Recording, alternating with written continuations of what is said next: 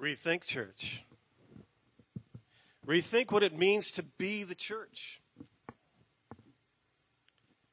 You know, there's been uh, every every now and then I get the opportunity to speak. Today, what I want to talk about is is really what it means to be the church.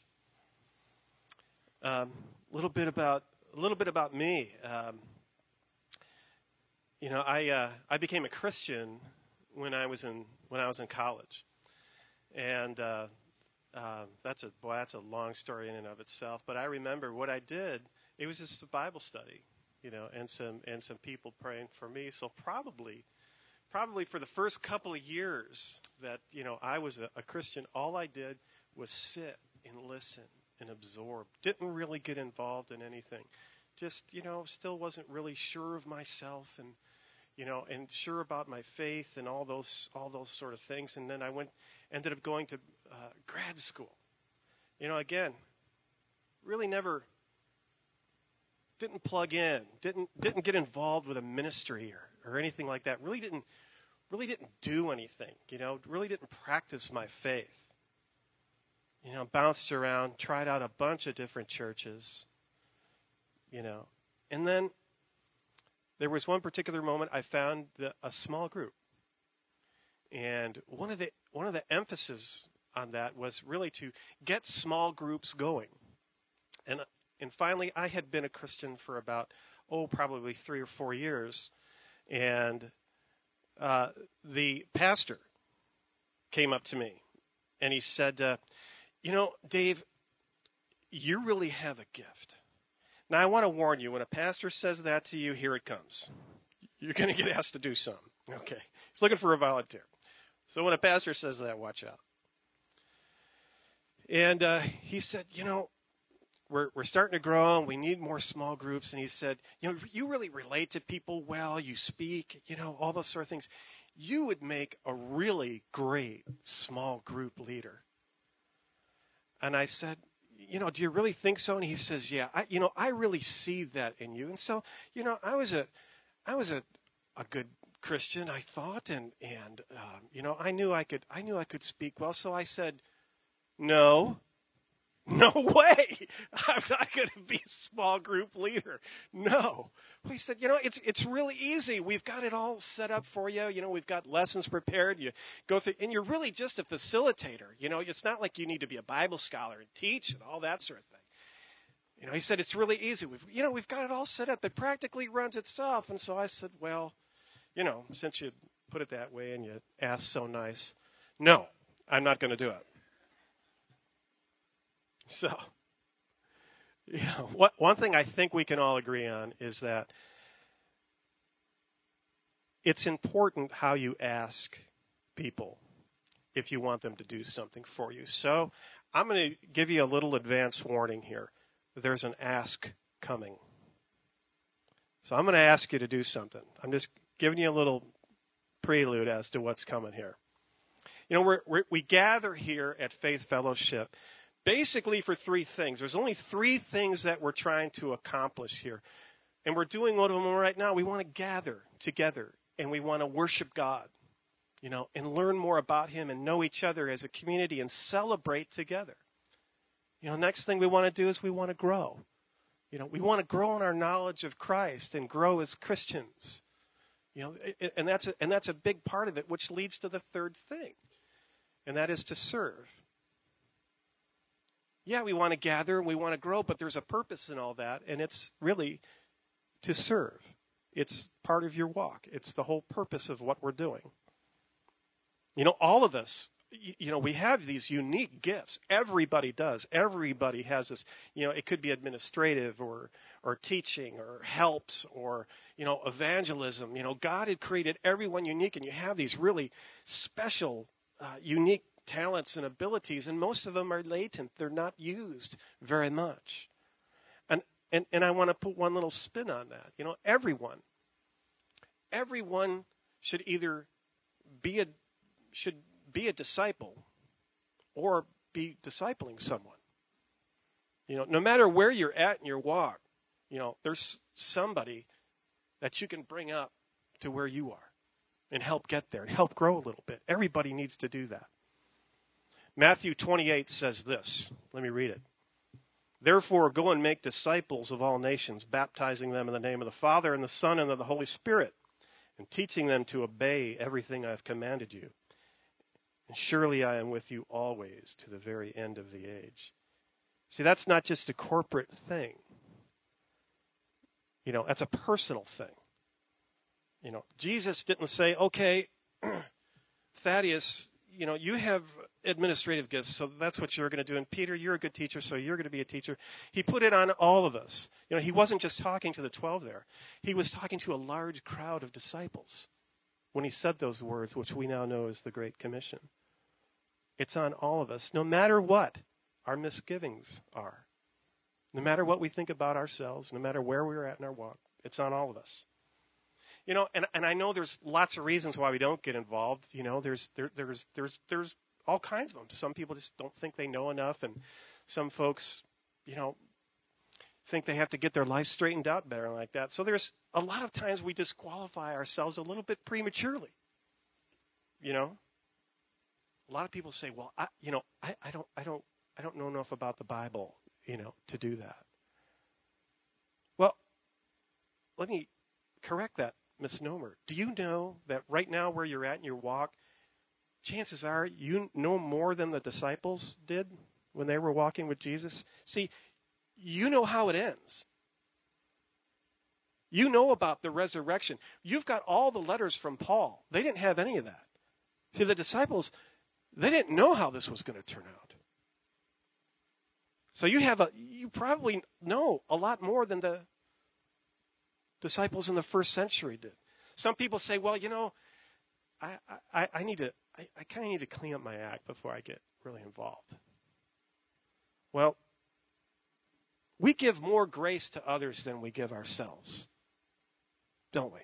You know, sometimes our own self-images and how we how we think of ourselves, we give people, other people a lot more grace than that. You know, the, the, the, the fact of the matter is, in that in my own life, you know, those things in my life that I felt about myself that didn't make me feel very great about myself. They didn't really start dropping off until I started serving and giving myself away. And then it's like those things didn't matter so much anymore. And it wasn't till, you know, I, you know, I stopped contemplating my own spiritual navel that and started concentrating on others and serving till those things just kind of disappeared and weren't so important anymore. You know, do you think the 12 apostles and the other first century disciples were ready? Well, let me give you a little a couple of examples here. Peter, he was kind of a coward and had a short fuse. John was self-righteous. Timothy had doubts. Paul was a murderer and a lousy speaker. Hmm. John the Baptist was a loudmouth. Martha was a worrywart. Mary was lazy. John Mark was rejected by Paul. Timothy had ulcers. And here's my favorite Lazarus was dead for crying out loud. Well, let me, let me make one exception here. If you're dead, you don't have to serve at Faith Fellowship if you're dead.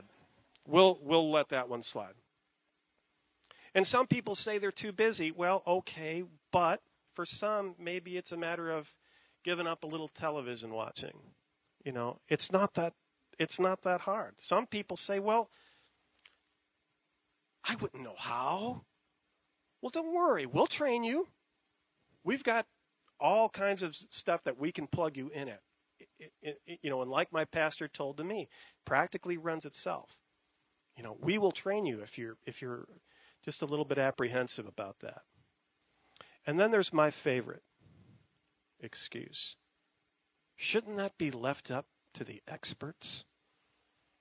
And I use that term expert loosely. They talk about those who went to seminary or on staff or you know people that are already in leadership positions. So I use that term expert a little loo- loosely. So you know, expert, you know, X in math is an unknown and spurt is a small amount. So you know, a whole small amount of an unknown. There, there you go, expert. So I use that term a little bit. I use that term a little bit loosely. But some people say, well, let's leave this up to the experts, you know, the people that are on staff, the, the leadership, stuff like that.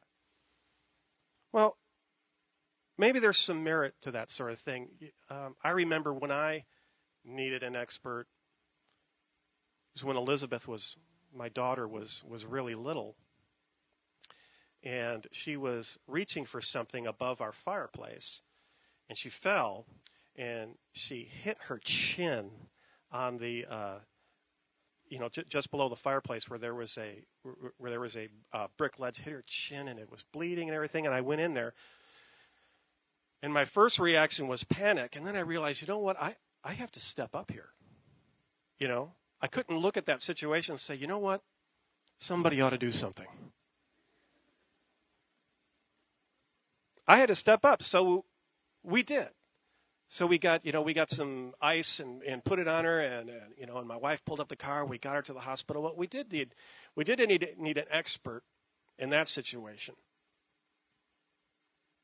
But when it comes to the church, I don't, I don't deal with that real well. When people say, let's let's let's leave that up to the experts. You know, let let's get all this done by the experts. I was having a conversation with someone recently, and they were they were disappointed about something regarding the church doing something or not doing something, but it boiled down to they were upset with the performance of the experts. Okay, you with me? Okay. So, sure, you, you have to ask yourself, okay, what part of this can I own? All right, maybe there's maybe there's something there, and, and, and maybe there's some changes I need to make. But what that is, that's a fundamental misunderstanding of how the how the church is supposed to function. You see, when someone says, you know, the church ought to do something, my response is, yes, you should. Because we are the body of Christ. We are the church. 1 Peter 4:10 says this. Each of you as a good manager must use the gift that God has given you to serve others. 1 Timothy 4 says, Don't neglect the spiritual gift within you. So, so where does that leave us? What, what, what do we do this oh, with all this? Okay, there's there, there's stuff that needs to be done, and we are the body, and we're not supposed to leave it up to just the experts to do these sort of things. So, what do we do with that?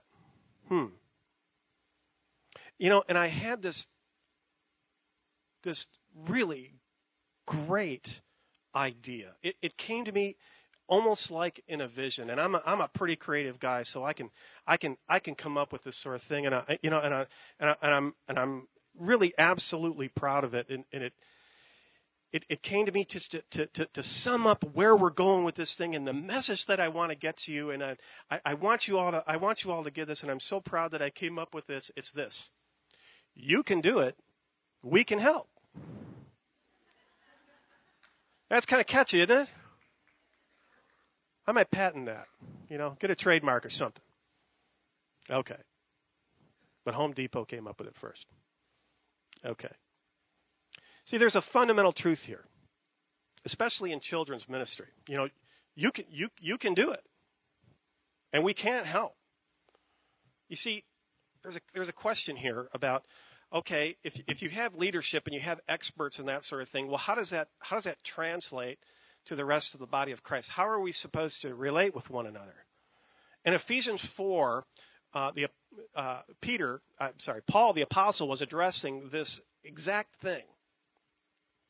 You know, how do how do we how do we make that bridge to the church rethinking church, the church being the body of Christ and doing those things that need to, to need that need to get done. And it's Ephesians 4, 11 through 13.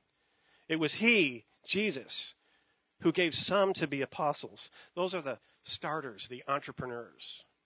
And some to be prophets. Those are the extorters, the, the, the, the truth tellers. Not the extorters, the exhorters. Uh, some to be evangelists. The evangelists, those are the people that have a knack for telling the story of Christ in a way that changes people's lives. And some to be pastors, you know, in the Greek that means shepherd. Those are the nurturers, the care providers, counselors, and teachers as well. And these seem to be special gifts that build up the body of Christ. These are these are kind of like the, the, the leaders in the church. Some call them elders, the the experts term used loosely, if you will. And and I, and I left that next part blank. I left verse 12 blank there. I want to because I want to come back to that because what that talks about is what the experts are supposed to do. I'm going to come back to it. So whatever that something is, here's here's the experts. Here's what you know. Here's who they are, and they do this thing so that next slide if it isn't already up there. This is the this is verse 13 in Ephesians 4 so that the body of Christ may be built up until we all reach unity in the faith and in the knowledge of the Son of God and become mature, attaining the whole measure of the fullness of Christ. So the scripture is saying in, in, in every church, there are these experts that, that, that, that raise up and they, and, and, and they do something that affects the body of Christ in a way that four things will happen, and these are the, you know, Paul's Fab Four. We're going to become unified in our faith. And we increase in our knowledge of who God is and we'll grow in a sense of maturity and we'll have the fullness of Christ upon us. We'll be fulfilled, if you will. So there's something that they have to do. This is how the church is supposed to work. Leadership do their part so the entire body can experience unity, maturity, knowledge of Christ, and fulfillment. So, what is that one thing that the experts are supposed to do? What is their sole job? I want to tell you what it's not. You know, some people think that the, that the, that the role of leaders and leadership is to put on a really cool service so people can be taught and entertained. That's not it. It's a good thing, but that's not it. Some people think there's leaders are supposed to be the first ones that are at the hospital in a crisis. Or, you know, they're supposed to have really engaging Bible studies, that they're supposed to do all the teaching in the church. And maybe they're supposed to do all the evangelizing too. They're, they're supposed to be the gatherers as well to get to get people to come to Christ all by themselves. So let's go to the source. What does Paul say the role of the leaders is? That verse I left out, the role of the leaders is to prepare God's people for works of service. Hmm. In other words, the job of the leaders is to equip the body of Christ, us, all of that, to be mobilized into service. That's where the growth takes place. You know, literally, the three things we've got going on here is gather, grow, go. Simple as that. That's the function of the church. The sole job of the leader is to mobilize others for service in Christ. A really great way of saying that is you can do it. We can help. We can. And in that verse, I love that word prepare. Prepare others for works of service. It means equip, but the original Greek means to restore someone to their original condition. This is what you were made for. Interesting. And it gives some credence to what Paul wrote a couple of chapters earlier in Ephesians chapter 2. He wrote, For we are God's workmanship, created in Christ Jesus to do good works, which God prepared in advance for us to do. He prepared that stuff in advance for us to do. It was designed specifically for you so you can step in, you can be mobilized, and be fulfilled in that ministry. Rick Warren, how many of you know who Rick Warren is? He just hosted those debates of the candidates. Uh, brilliant man, uh, pastor of a large church out in California. I like what he says in his in uh, his book, The Purpose Driven Life. He says, you know, in, in Christianity, you get three things. Three things that you get from Christianity forgiveness from your past, hope for your future, and a purpose for your present. That's a pretty good deal. Particularly what I'm talking about today is that purpose for your present. And I know that that's a that's a that that's a big thing to consider. What is what is my purpose? If you're unsure about that sort of thing, if you're unsure about, well, what would I enjoy doing in the body of Christ? What would my role be? I'm to I'm to recommend a book here. It's called What You Do Best in the Body of Christ. It's by Bruce Bugbee. And the reason I like it is it, it, it breaks it down um, just in, in, in layman's terms. It's not a real churchy book. It just says, here's what you can be good at. And there's actually a, t- a quiz to take here, sort of a almost like a personality gifting test that allows you to determine kind of how you're built, how you're structured. This might be something you might enjoy in this way. And I, I want to also take a moment here and put a little onus on leadership as well. You know, staff and lay leaders should recruit and direct and train people, you know, to volunteer, to, to, to do some of the work, but sometimes, sometimes we don't. And I know that's been true in my life. I remember with leading small groups, it's really something I enjoy doing. But there was a time where I had to step away and somebody else stepped up to do it. They had a job to do in the body of Christ. It was tough. I really enjoyed it. And, and sometimes a lot of us leaders enjoy what we're doing so much that we hold it really close and we don't want to share it because it's so much fun, because it's fulfilling for us. I mean, there are other people who wouldn't touch it with a 10 foot pole. But we hold it so close, we don't want to give it up. We don't want somebody else to do it. We enjoy it too much. You know, others, they kind of maybe enjoy being in charge and calling the shots. You know, others maybe think that, you know, this has got to be done right. So I need to do it. Hopefully none of this sounds familiar to you. So the scriptures have a lot to say about that as well. And let's so let's uh, under the Old Testament law, only priests could do certain things. They are the only ones who could go enter uh, into the Holy of Holies. They are the only ones that could make sacrifices. There was a whole list of things that only the priests could do. But at Jesus' death, see, that the Holy of Holies had a veil. You'd walk behind this veil, and you were in the presence of God, where the Ark of the Covenant was kept and all that. But when Christ died, that veil was torn from top to bottom, symbolizing that anyone can enter into the presence of God, not just the priests anymore. Hmm. See, there's, there's no longer a distinction between clergy and laity. We're all clergy, we're all priests. 1 Peter 2 9 says this You are a chosen people, a royal priesthood, a holy nation, a people belonging to God, that you may declare the praises of him who called you out of darkness into his wonderful light. And so, us the people who are in leadership positions, as a pastor friend of mine said, we need to work ourselves out of a job. We need to give it away. So I want to put some of the onus on the leadership too. How many of you saw the opening ceremonies of the Olympics? My reaction to that was, holy cow! Unbelievable. Wasn't that awesome? Man, even the even the commentators were speechless. There were minutes at a time where there was just no talking during the opening ceremonies by the commentators because it was so spectacular. There were 13,000 people used in that opening ceremony on the field with people flying around and all that other stuff. Do you remember the drums?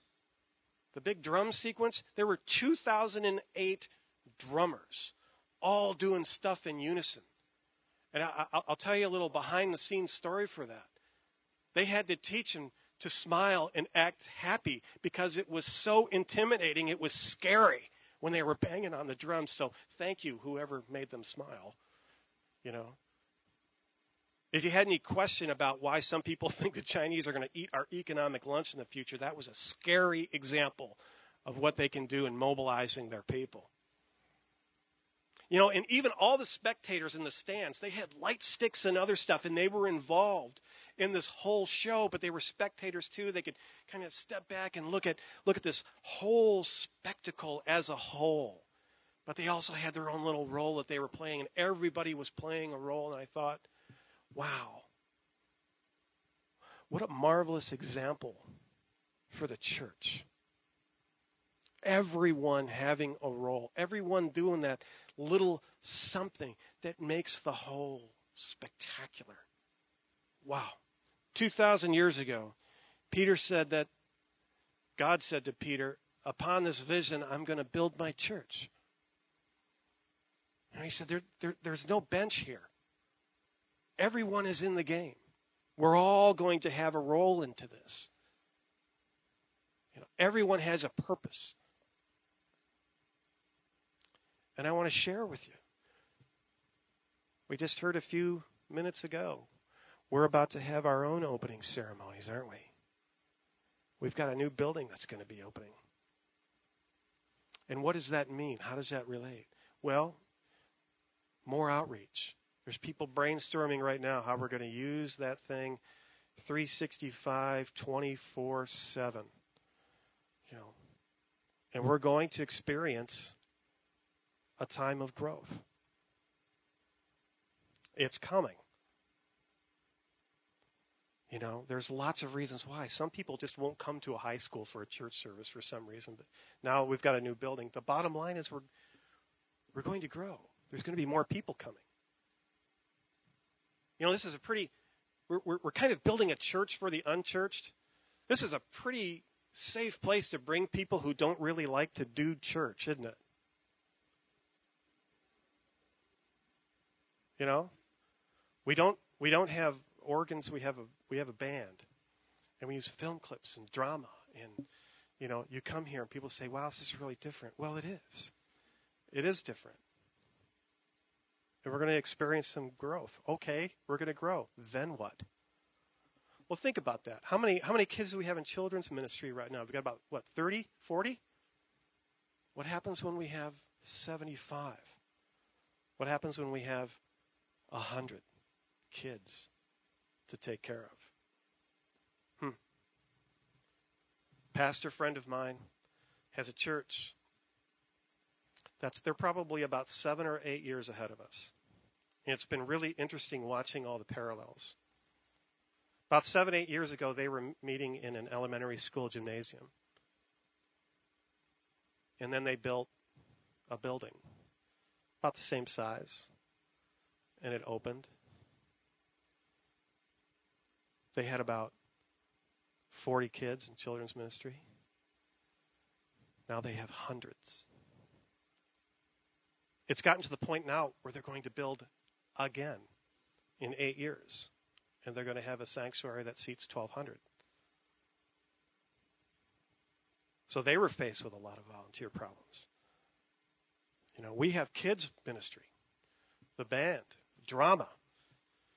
We have techies who operate the lights and the sound and the and the computers and the screens and parking lot attendants and communion people, hospitality. Oh, buildings and grounds. We're going to have to have a buildings and grounds crew. Whoops. Forgot about that. So we're going to have a lot more stuff to do. Small group hosts and leaders. You heard about it today.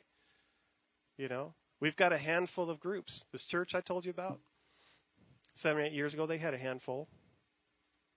Now they have dozens of small groups. All kinds of people have stepped up to be small group leaders. You know, and lots of times, they have waiting lists for people to get into some of these programs. And, and, you know, and so do we, in different ways, and for different and for different uh, ministries that we're involved in. You know, and for a, a church that's trying to reach the unchurched, that's just unacceptable. You know, I, I could re- I have somebody come to you that says, you know, I really, I, I, I really need this, and we say, okay, we'll put your name on a on a waiting list. It's that's just unacceptable.